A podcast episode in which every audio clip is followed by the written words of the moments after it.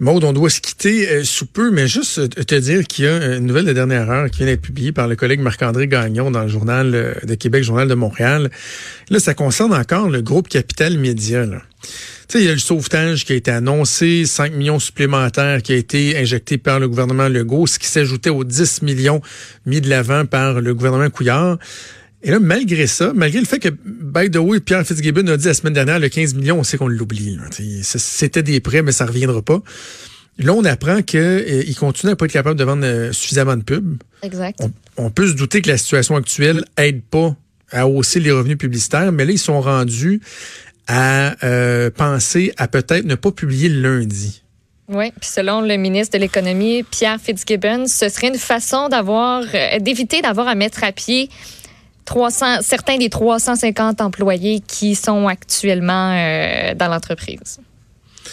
Ouf, premièrement, on, pense aux gens des quotidiens de groupe Capital Média, ça doit être incroyablement difficile, mais tu sais, c'est que le, le processus là, il faudra peut-être l'accélérer. Faudra peut-être que rapidement, et, et j'ai tellement l'impression qu'il y a une espèce d'obsession de voir qui d'autre que Québécois pourrait reprendre ça, là? T'sais, ils veulent tellement pas que ce soit Québécois, ben là, c'est ça. Là, on va se ramasser à quoi, là? On va se ramasser à peut-être publier euh, cinq fois par semaine. Après ça, ça va être quatre. Après ça, ça va juste être sur Internet.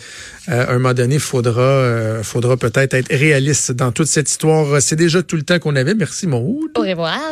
On se reparle demain. Merci à Max à la mise en onde, également à Mathieu Boulay à la recherche. C'est Sophie qui s'en vient. Nous, on donne rendez-vous demain à 10h. Salut.